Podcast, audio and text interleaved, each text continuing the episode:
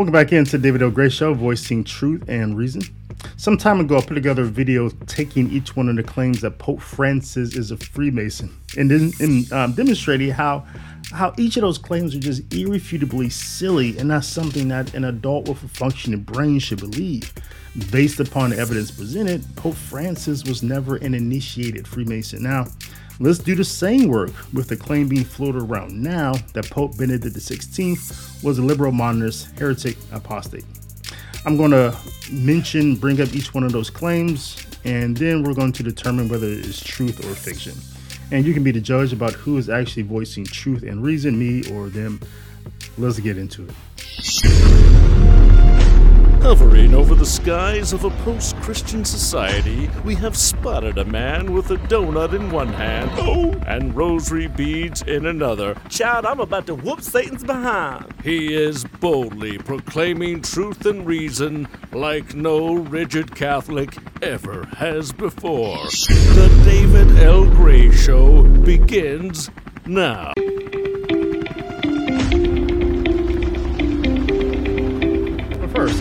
Know, I have a you know I have some audio podcasts that you can subscribe to, including this show. Uh, also, my commentary on the readings for all the Sundays and holy days, holy days of obligation. That's called the liturgical sense of the readings at Mass, where I'm explaining the readings at Mass in context with the liturgy, the liturgy which is forming and guiding and shaping us how to live our faith in the world. It's a very popular series. You know, I get happy each time maybe guys, you know, you share it, I see you share it, or you send me a comment telling you about telling me uh, telling me about how much it's helping you, helping your faith journey.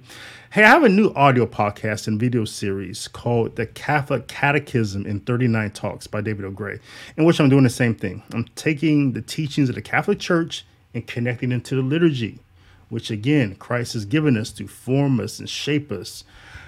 And as I always say, a theology that does not connect to the liturgy is a theology not worth our time as Catholics because it doesn't help us live out what we know to be true.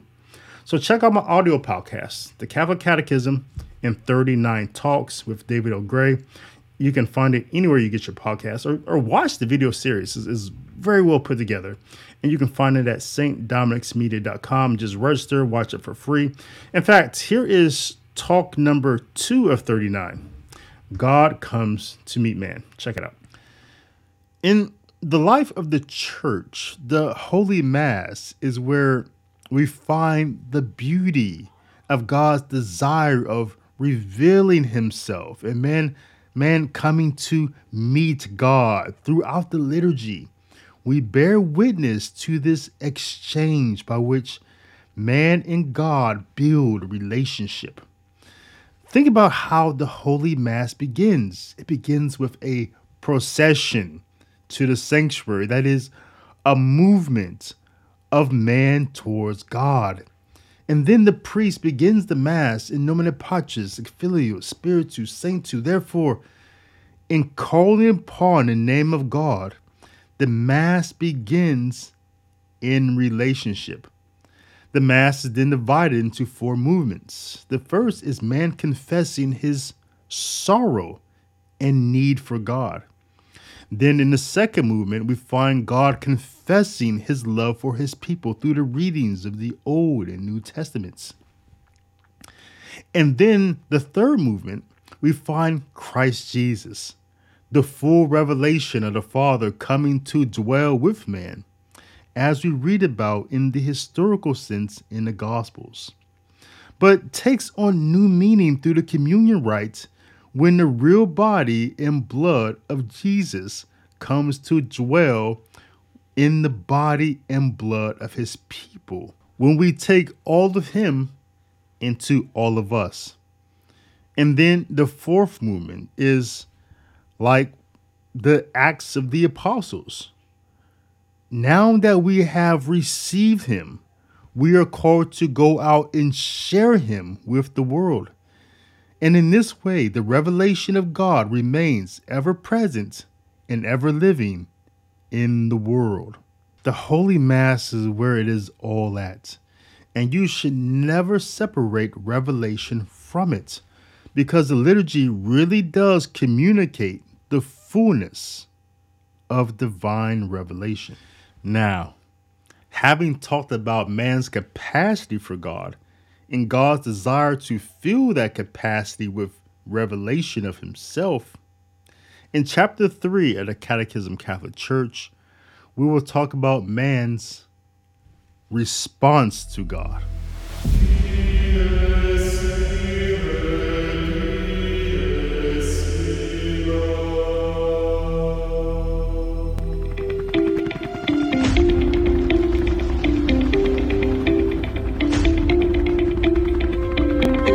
First claim is that he presided over the most rapid decline of the faith in the history of the Catholic Church. I respond to that saying that according to a 2010 comprehensive demographic study by the Pew Research Center from 1910 to 2010, Catholics went from 291 million to 1.1 billion. So Pope Francis pontificate during uh, from 2005 to 2013.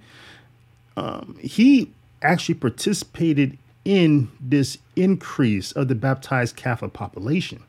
And according to La Osservatore Romano, in 2019, worldwide Catholic population exceeded 1.34 billion, which continued to be about 17.7 of the world's population. So this marked an increase of 16 million Catholics, a 1.12 increase compared to 2018, while the world's population grew only by 1.8%. So the Catholic population is outpacing the world, and that is due to conversion. So what this myth against the against Benedict XVI is positing is Western elitism. It's saying that because Catholicism is dying in Europe alone, it therefore means that it's dying everywhere because Catholicism is only real in the West. We do know that when it comes to seminaries, people in the pews, priests being ordained, churches opening rather than rather than closing, yes, Catholicism in, in much of the West is on life support. And every pope since Vatican II has presided over that decline. And um, and it's largely due really to the West just embracing the works of Satan, embracing secularism. And um, every pope, including Francis today, is every pope since Vatican II is um, is going to preside over that decline until it bottoms out.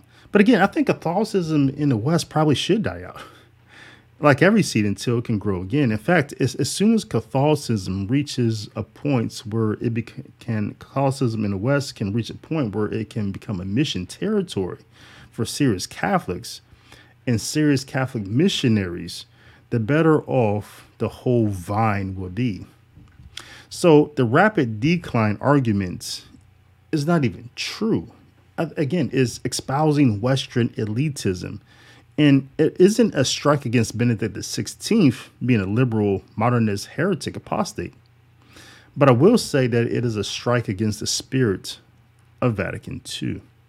The second claim is that Benedict wore a suit at Vatican II rather than dress like a priest. So, so Father Ratzinger, Joseph Cardinal Ratzinger, and Pope Benedict did not always dress in clerical garbs. Yes, I'm certain he did not sleep in his mitre. I'm, pretty sure that it, would be difficult to sleep in. He probably didn't take his crozier with him to the bathroom all the time. He also had bowel movements and did not always walk on water. I don't even know how Ratzinger or Benedict XVI not always wearing how him wearing just a nice conservative and, and closed jacket suit with a tie therefore means that he's some sort of liberal modernist heretic apostate. If you can explain that math, let me know in the comments below. The next claim is that Pope Benedict is a, a liberal apostate modernist heretic because he prayed with Muslims. So yeah, Popes John Paul II, Benedict XVI, and Francis have all made visits to Istanbul's Blue Mosque. Apparently, Pope Benedict added his stop on his tour in 2006 um, because back in September 2006, remember he had wrote the the Regensburg speech where he famously said, "Show me just what Muhammad brought that was new, and there you'll find things only evil and inhumane, such as his command to spread by sword the faith he preached." So this speech had to ruffle some feathers in the Islamic world. So during his November trip to Turkey, he prayed together with Orthodox Christians. Also, he has signed a common declaration with them. He supported the Turkish membership into the EU. And again, he rejected the concept of killing God's name. He denounced terrorism, ideas which targeted Islam at that time. And towards the end of his visit with Istanbul's Grand Mufti Mustafa Çağrıcı, um, Mm, in the Blue Mosque. It lasts about 20 minutes, and the two did stand by side for about, you know, a minute and what appeared to be a prayer. The Pope kept his arms crossed at his waist. His lips could be seen moving slightly. The Muslim cleric touched his face in the traditional Islamic gesture at the end of prayer. The Pope nodded and his, two exchanged gifts after Benedict left. After he left, the Pope was heard by reporters telling the Mufti, Thank you for this moment of prayer as compared to his predecessor's visit, Benedict XVI did not kiss the Quran as John Paul II did. The only strike against Benedict XVI here is that he, you know, his silent prayer did not invoke anything distinctly Christian in prayer posture or with a sign of the cross at end. But nothing here warrants the claim that he is some sort of liberal modernist heretic apostate. And and when I would say um, Muslim imams visit the Vatican, they also should not get called liberal, modernist, heretics, apostate by their own religion just because they don't throw down a prayer rug and shout Allahu Akbar in the middle of the Sistine Chapel. What John Paul II did was atrocious, kissing that demonic book, but what Benedict did was not any sign that he was a liberal, modernist, apostate, heretic. He was just a pope visiting a mosque of a religion that two months earlier he had called evil. The next claim is that Pope Francis prayed with demon worshippers. All right, so there's a couple issues with this one. First is this image from 2008 during a visit to um, Australia, where Pope Benedict XVI was on a harbor boat with some Aboriginal people. And people call this image evidence of some sort of pagan initiation ritual or blessing with an aboriginal witch doctor. We did not know who this man is or, or what he's doing. The picture definitely looks bad, but without context, there's nothing to prove here that Benedict seen for some sort of liberal modernist heretic apostate. The second issue is even less convincing. On October 27, 2011, in Assisi, Italy, Benedict XVI gave space to commemorate John Paul II's World Day of Prayer for Peace that took place 25 years earlier. Thus, included um, at this World Day of Peace and Prayer were Archbishop Norvin Zarkon of the Armenian Apostolic Church, Anglican Archbishop Rowan Williams of Canterbury, Ecumenical Patriarch Bartholomew of Constantinople, Benedict XVI, of course, Rabbi David Rosen, representing the chief rabbinate of Israel, and Wande Abimbola, representing the traditional religion of Nigeria's Yoruba people, Shrivatsa Goswami, a Hindu delegate, and Yasung, Yaseyung, the head of South Korea's Buddhist Young Order. So I would say, unlike the 1986 edition, um, the 2011 event only featured um, time for individual prayer for reflection. Then Cardinal, back then in 1986, Cardinal Ratzinger didn't even attend the event and disapproved the members of different faiths praying together. Um,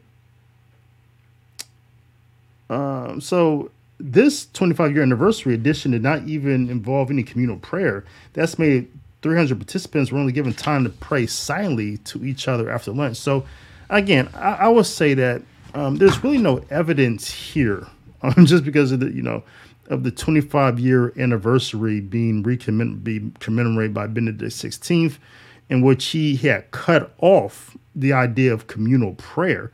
There's not then for it's not evidence on the record here to suggest that he's some sort of liberal modernist heretic apostate. In fact, it would look like the opposite that he's he is getting rid of those images and signs and um, works of uh, false ecumenism.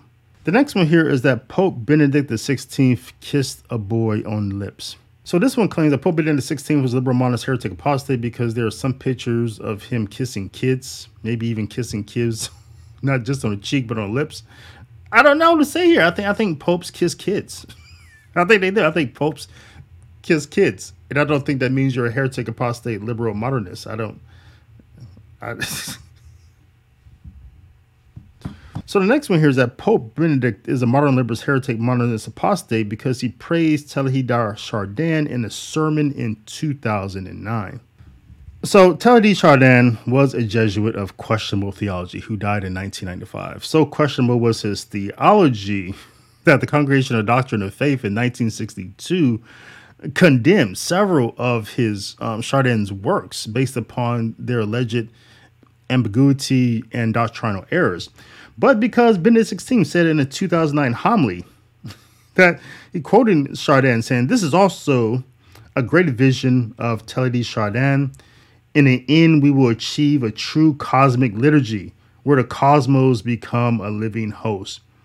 So, because he brings him up, brings up his name, he therefore tried to resurrect Chardin but also in that speech, Benedict commented on the traditional African religions of African religions and Asian religions and Latin traditional Latin American religions, saying they differ greatly from one another in many details, but they also share common elements. They all know that God is this, one God, that God is a singular noun, that gods are not the God, that God is this, God.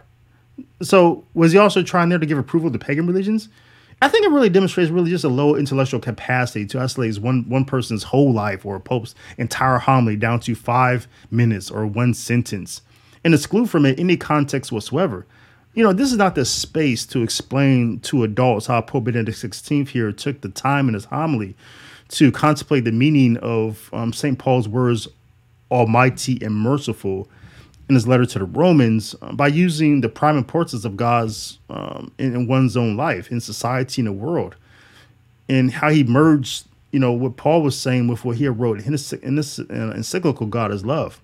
But if Chardin has something worthwhile in, in to say in this context, it does not then therefore mean that Pope Benedict is some sort of liberal modernist apostate heretic because he included that one worthwhile thing that Chardin had to say.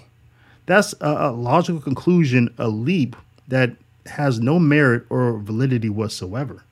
And then we come to this group of claims concerning things that Pope Benedict had written either as Pope or as Cardinal or as priest. So the claim here, the first one, is that Pope Benedict XVI has said that St. Luke was exaggerating um, about the resurrection. He has said this in his book, Jesus of Nazareth, on page 269, which isn't true. Once you actually read on page 269, you know, you got to read a little bit before he gets to that paragraph, he gets to that sentence. And so, what he's saying here, he's talking about Luke chapter 24, verses 36 through 43. And he's saying that um, here he says on page 269, he says most exegesis take the view that Luke is exaggerating here in his apologetic zeal. So what's going on here is that Jesus had resurrected. This was a post theophany um, event where Jesus appeared, and the um and the apostles saw Jesus, and it says they were they were startled and they thought they were seeing a ghost. And so again, he's saying, well, most exegesis or, they think Luke is exaggerating here when he's saying ghost, right?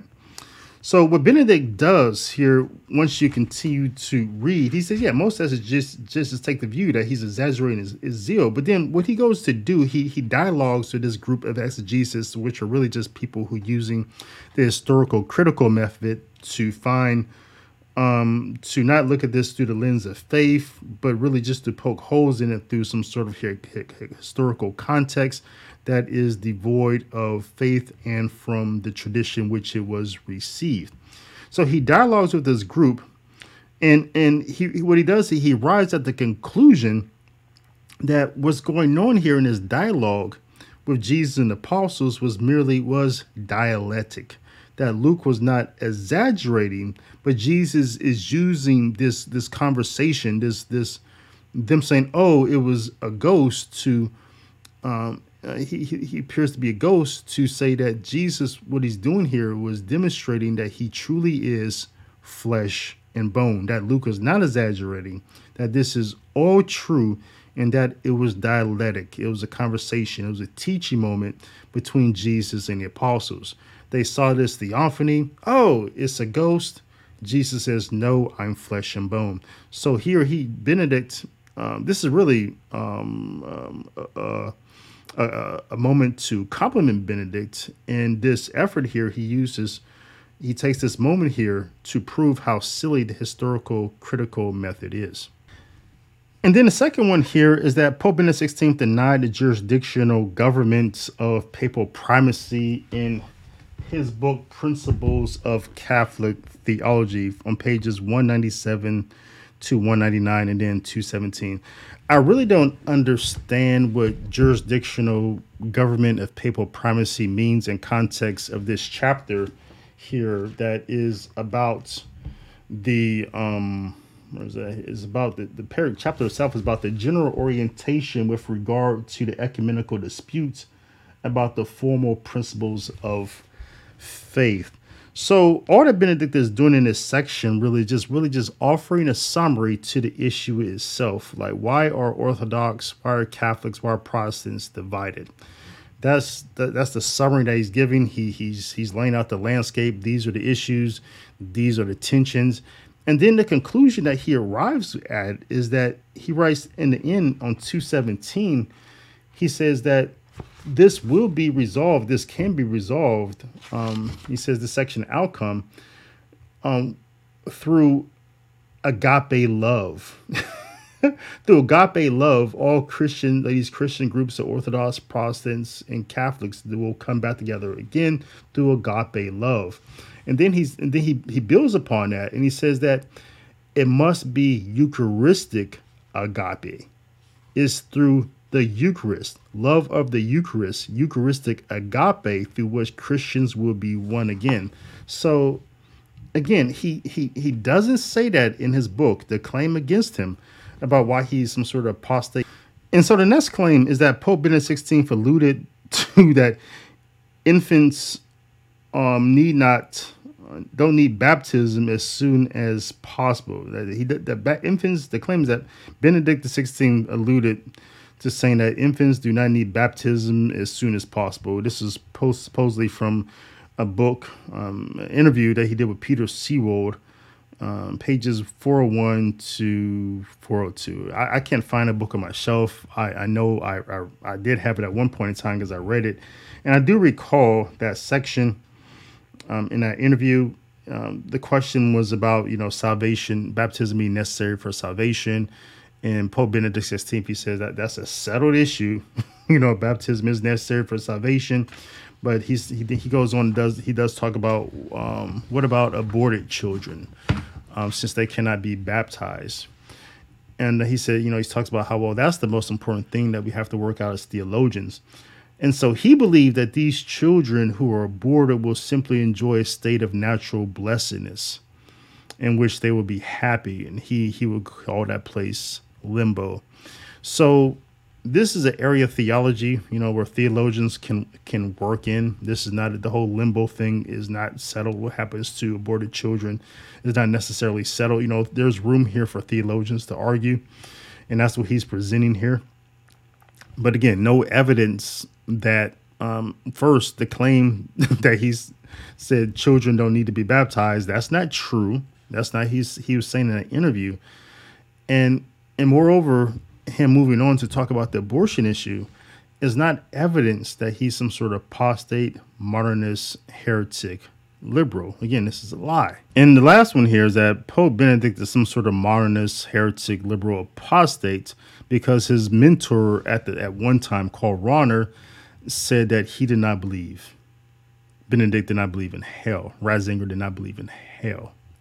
Listen, I'm I would say I am a little shocked that people who dislike Benedict the Sixteenth would quote Karl Rahner. That not only shocks me but tickles me.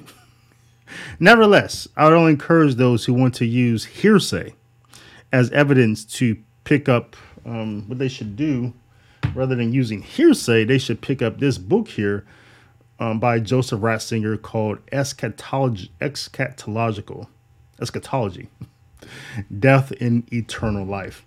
And let's turn to page 215 in the section here called Hell, Purgatory, Heaven. Right? And let's just read from the first paragraph here on 215 rather than dealing with the hearsay of Rahner. It says, No quibbling helps here. The idea of eternal damnation, which had taken ever clearer, lang- clearer shape in the Judaism of the century before or two before Christ, has a firm place in the teachings of Jesus as well as in the apostolic writings. Dogma takes its stand on solid ground when it speaks of the existence of hell and of the eternity of his punishments. So that's a refutation of the hearsay from Rahner, clearly. Ratzinger does believe in hell. Not only does he believe in hell, he completely refused the idea that there's some sort of reasonable hope that all will be saved. Let's turn to page 218, where he says, In such piety, nothing of the dreadful reality of hell is denied. Hell is so real that it reaches right into the existence of the saints. Hope can take it on only if one shares in the sufferings suffering of hell's night by the side of the one who came to transform our night by his suffering.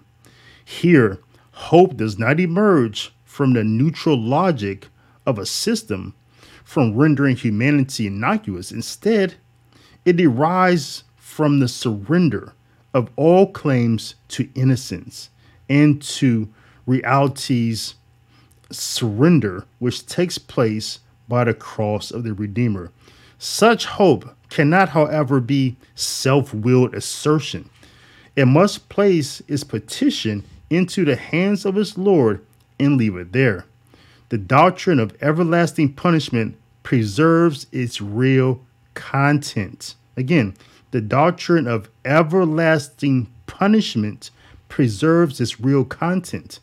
The idea of mercy, which has accompanied it in one form or another throughout its long history, must not become a theory. Rather, it is a prayer of suffering, hopeful faith. So, again, not only does he not deny that hell is real as the claim posits, but he does teach in his book about the four last things that hell is real. It is everlasting. Not only is everlasting, but the idea of some sort of reasonable hope that all will be saved is silly. So the common characteristic of these people saying that Pope Benedict XVI was some sort of liberal modernist heretic apostate because he wrote this or didn't write that or did this or didn't do that at some point in time, is they always take what he said or did or didn't do or didn't write out of context.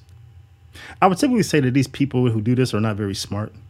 But rather at this time, I would say that they're they're about all smart as, as your typical politician who makes a career out of taking their opponent out of context so that they can seek a win rather than finding truth.